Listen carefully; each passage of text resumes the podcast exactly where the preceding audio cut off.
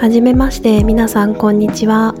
このポッドキャストでは映画を見る時間が毎日の生活の中でなくてはならない大切なものになっている私の個人的な映画記録です。お姉ちゃんがいるんですけどあまり映画を見ない人なのでたまに聞いてくれる予定のそのお姉ちゃんに見た映画の話を伝えるつもりでお話できたらなって思っています。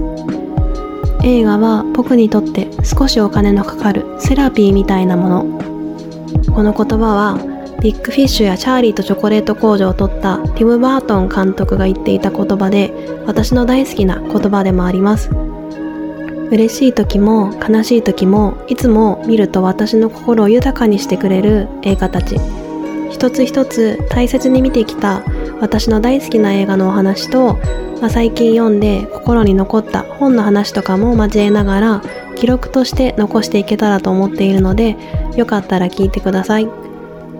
それではほぼ映画ほぼ記録始まり始まり。